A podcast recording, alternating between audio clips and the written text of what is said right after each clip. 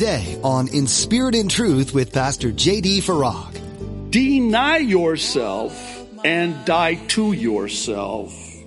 Actually, Jesus said, You cannot be my disciple unless you do that. Self's got to go. He says, Take up the cross daily and follow me. And then he says this, and listen very carefully. For whoever desires to save his life will lose it. Stop fighting for your life in this world. But whoever loses his life for my sake will save it. You're listening to In Spirit and Truth, the radio ministry of Pastor J.D. Farag of Calvary Chapel, Kaneohe. Pastor J.D. is currently teaching through the book of 1 Timothy. Dying to yourself doesn't sound like the most exciting thing, but as you'll learn in today's message with Pastor JD, the reward for this is great. So stop fighting the want to control everything. Stop placing your faith in the things of this world. Jesus says, Come to me, and I'll give you rest. He is all you need. Now, be sure to stay with us after today's message to hear how you can get your own copy of today's broadcast. Subscribe to the In Spirit and Truth podcast or download the In Spirit and Truth iPhone or Android mobile app. But for now, here's Pastor JD in 1 Timothy chapter 6 with today's edition of In Spirit and Truth. Today we are in 1 Timothy. We're going chapter by chapter, verse by verse, and today's text is going to be chapter 6, verses 11 through 16. We'd invite you to turn there. We're going to pick it up in verse 11. We finished to and through verse 10 last week, and the Apostle Paul is writing to a young pastor by the name of Timothy. He's in, at this time, the city of Ephesus. And so he writes verse 11, But you, man of God, flee from all this. All what? Well, in the previous verses, he's talking about the man of greed. And here he's talking to Timothy as the man of God. Flee all of those things. And instead, pursue righteousness, godliness, faith, love, endurance, and gentleness. Fight the good fight of faith. Verse 12. Take hold of the eternal life to which you were called when you made your good confession in the presence of many witnesses. In the sight of God, verse 13, who gives life to everything and of Christ Jesus, who, while testifying before Pontius Pilate, made the good confession. I charge you, verse 14, to keep this command without spot or blame until the appearing of our Lord Jesus Christ. I love it when Paul does that. Talks about the Lord's return, the rapture of the church, the appearing of the Lord. And then I also love it when he does this, and he does it often. He just bursts forth into praise. Verse 15 which God will bring about in his own time. God, the blessed and only ruler, the King of kings and Lord of lords, who alone is immortal and who lives in unapproachable light, whom no one has seen or can see. To him be honor and might forever. Amen. Ah, love that. So I want to talk with you today about what it really means to fight the good fight of faith. Whether we realize it or not, every single one of us is in the fight of our life. But here's the thing. It may not be the fight that we think it is. And I'll explain what I mean by that. Every single one of us is prone to get caught up in the battles of this life. And in so doing, we lose sight of the fact that it's a spiritual fight. And the fight is for eternal life. Not that we work for or fight for it, but it's a fight in this world. And that's what Paul is talking about here. As I was preparing and praying as to how it was that I would teach this particular passage, I sense that the Lord would have me to do something I don't do very often, but this is a passage I think that uh, is best suited for it. I want to approach it by asking questions, questions from the text. And I have three questions that I think all of us would do well to ask ourselves concerning what Paul says is the good fight of the faith. It's a good fight. And it's a fight. you know, this world is a battleground. It's not a playground. It's a battleground, and it is a fight. Here's the first question. It's in verses 11 and 12. Is it the right fight?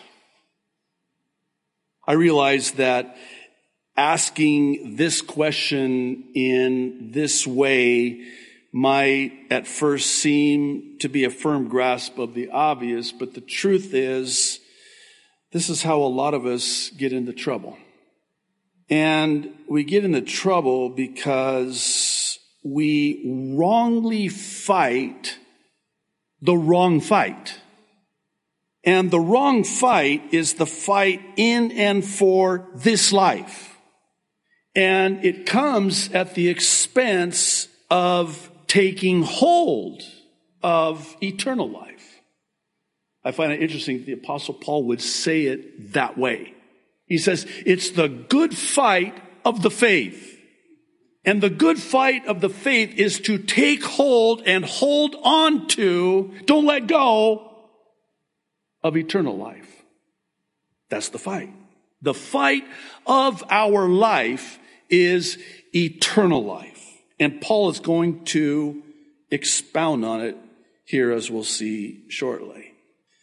What he's saying is that the good fight of the faith is the fight of eternal life and not the fight for our lives in this life. And that's what I mean by I think we get into trouble when we fight the wrong fight. We fight for our rights. We fight for ourselves. And it's the wrong fight of this life at the expense of the good fight laying hold of eternal life. In Luke's gospel, the ninth chapter, Jesus said, verses 23 and 24, if anyone desires to come after me, let him deny himself, die to himself, and take up his cross daily. Ah, I wish it didn't say that. Daily. As one said, you know, the problem with daily life is that it's daily. Every day. Rise up early in the morning and seek him and the first thing you have to do is look at that mug in the mirror and say to yourself, You're the enemy. You got to go. You need to die. And we fight it. Come on. Let's be honest. We fight it. I mean, who wants to die to self? Hey, I want to live for self. And if I'm going to die, I'm going to die with dignity. Come on. Pick up the cross. Let's go. Pick up the cross. You know, in our day, we've made the cross something that in that day it was not. You'll forgive the comparison, but if you have a better one, I'm certainly open to it, but this is the best I've got. The cross is like an electric chair today. I told you to forgive me for the comparison, but that's what it represents it represented death. Jesus is saying, Hey, uh, you want to follow me? I do. Okay, here's what you need to do. What? You see that cross over there? No! Pick it up. Deny yourself and die to yourself. Actually, Jesus said, You cannot be my disciple unless you do that. Self's got to go. He says, take up the cross daily and follow me. And then he says this, and listen very carefully.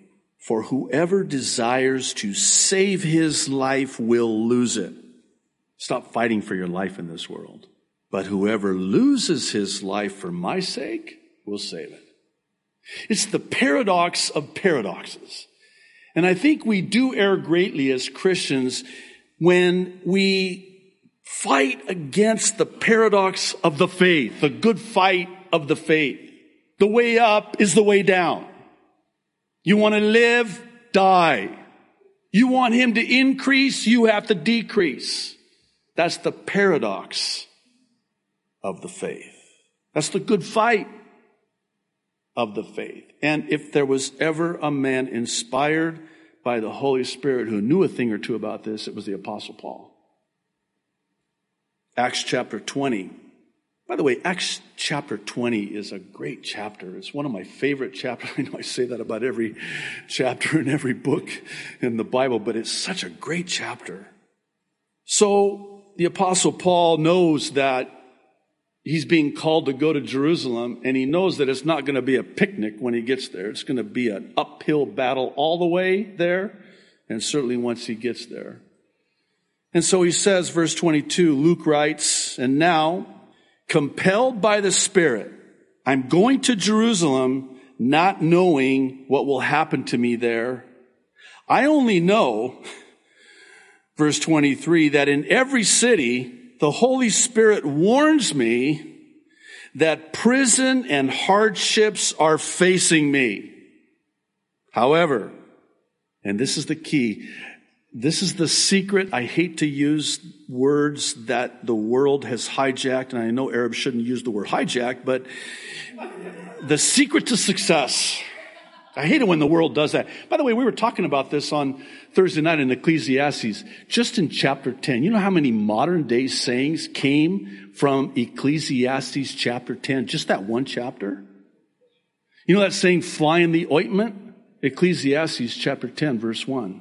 You know that, that saying, a little bird told me? Ecclesiastes chapter 10. By the way, Twitter, the bird, Ecclesiastes chapter 10. How about that one? I hate it when they do that. They take something from God's word. Okay, anyway, I digress. This is the secret to success. I'm taking it back from the world. The secret to success in the Christian life. You ready for it? Wait for it. Here it is. I consider my life worth nothing to me. Wow. That's why. He says, my only aim, I've already died to myself. I've already denied myself. You see that cross? I picked it up. That cross has got a lot of miles on it. I drive it every day, daily. I pick it up. He says, My only aim is to, listen to this metaphor, finish the race. It's going to come up again here in a second. And complete the task the Lord Jesus has given me, the task of testifying to the good news of God's grace. Paul, like Esther before him. We were just talking about that in the prophecy update. Mordecai says to her, How do you know that you weren't positioned where you're positioned in the kingdom for such a time as this? And if you don't do this, deliverance will come from another. In other words, Esther, if you refuse to put your own life in jeopardy and approach the king uninvited, if you're unwilling to do that, then God will find somebody who will. And then she says those chilling, famous words If I perish, I perish. Wow. And look at the lives that were saved because she died to self. If I perish, I perish. You know, I think of Job. he said this and when we were studying through the book of Job, man, that was a trial. And you study it, that's a whole nother trial. It's a book about, you know, I mean, talk about trials. And he comes to this place where he says, even if God were to kill me, slay me, put me to death. Yet will I praise him, trust him. That's a guy who's already died. Dead men don't flinch. I'll give you a moment on that one. I know it's a little gnarly to borrow an 80s word. Dead men don't flinch. Dead men aren't moved. That's why in Acts chapter 20, the apostle Paul could say, nothing moves me. How can it? I'm already dead. I've already died to myself. It was a fight. Not gonna lie, as we say. I already died. Nothing moves me. This life, it means nothing to me. It means nothing to me. And isn't it true that the battle will ensue when we're holding on too tightly to our lives in this world? We love this world. Come on, let's be honest. We love this world and the things of this world. And therein lies the conflict and the battle and the struggle. When we get to 2 Timothy in chapter 4, and we'll get there. Maybe the rapture will happen first, don't know, but we'll get there. In verses 7 and 8, Paul is at the end of his life now. And listen to what he says to Timothy. He says, I have fought, fought, past tense, the good fight. Notice, as one said, he didn't say, I danced a good dance. No. I fought the good fight. And he brings back this other metaphor, drawing from the Olympics of that day, which we know them as the Olympics today. Says, I have finished the race. Wait, so Paul, you have fought the good fight of the faith that you're writing to Timothy about in your first letter, and you finished the race? Yeah. Wow. And then he says this, I have kept the faith. I didn't let go. Lay hold of, grab onto it and hold on to it for dear life, eternal life. Lay hold of it. Finally, and I love this, there is laid up for me the crown of righteousness, which the Lord, the righteous judge, will give to me on that day. You know what day he's talking about, right? Well, he's going to tell us next. He says, and not to me only, but also to all who have loved his appearing. Oh my goodness. He said that in our text today. He said, lay hold of it, fight the good fight of the faith until his appearing. And then he says, I fought the fight, the good fight. I finished the race. I kept the faith. I laid hold of it. I wouldn't let go of it. And now you know what? I got a crown waiting for me. You know, the thing about crowns with guys, it's kind of weird. You know, it's kind of like, ew, that's a girl thing. Believe me when I tell you, you want these crowns. Think of it like this, guys. Think of the king's crown from the king of kings that we cast before him when we bow before him and praise him and worship him. Worthy is the lamb that was slain. Oh, can't wait. Here's the second question, first part of verse 13. Is the Lord my defense? Is the Lord the one that's defending me in this fight, this good fight of the faith?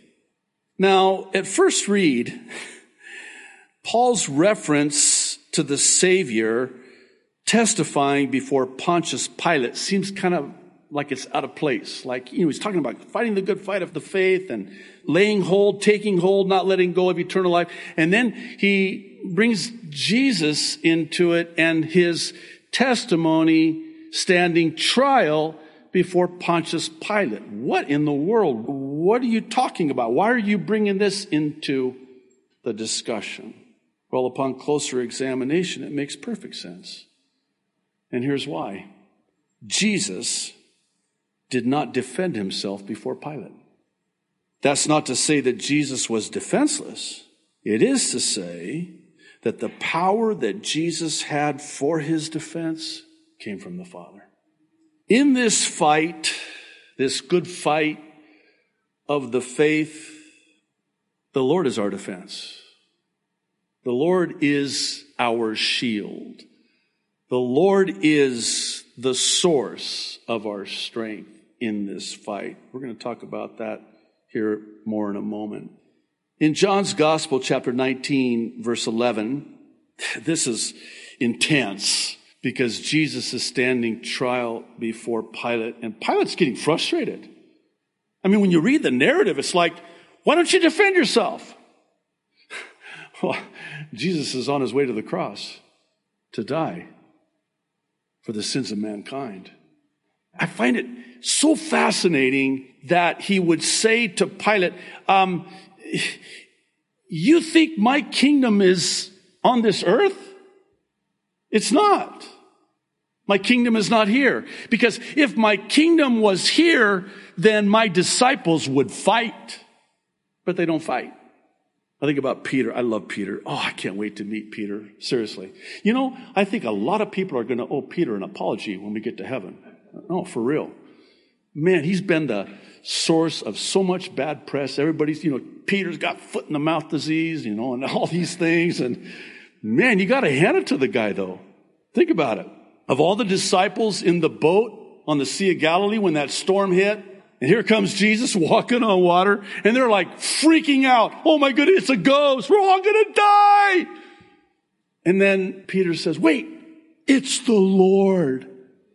And then he says, bid me come. I know it's not in the text. I would have loved to have seen the expression on the disciples' face when Peter says to Jesus, Jesus, if that's you, I want to come to you. I want to walk on water. The other disciples go, Peter! Peter, why are you always doing that?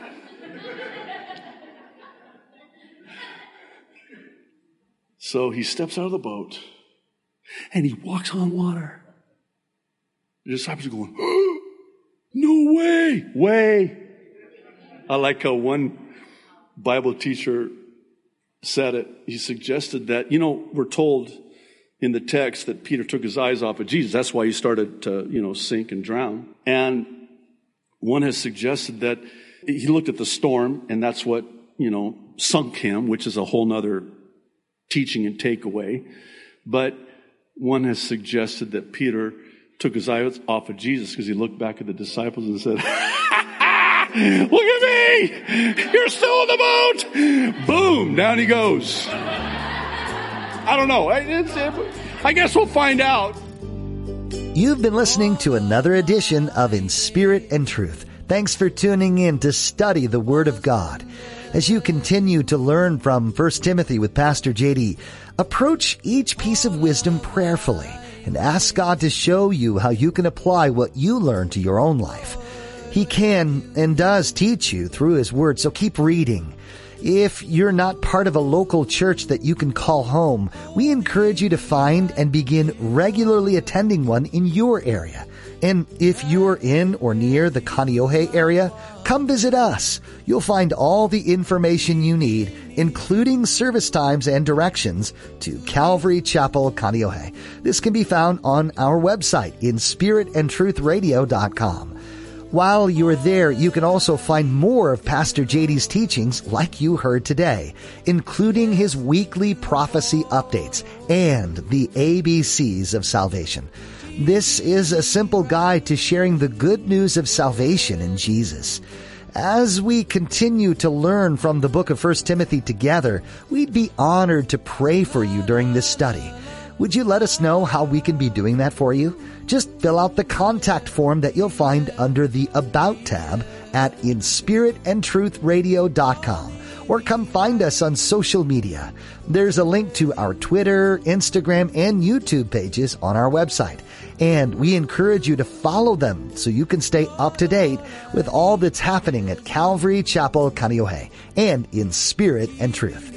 That's all we have time for today. Thanks for joining us for this in-depth, verse by verse study of 1 Timothy on In Spirit and Truth.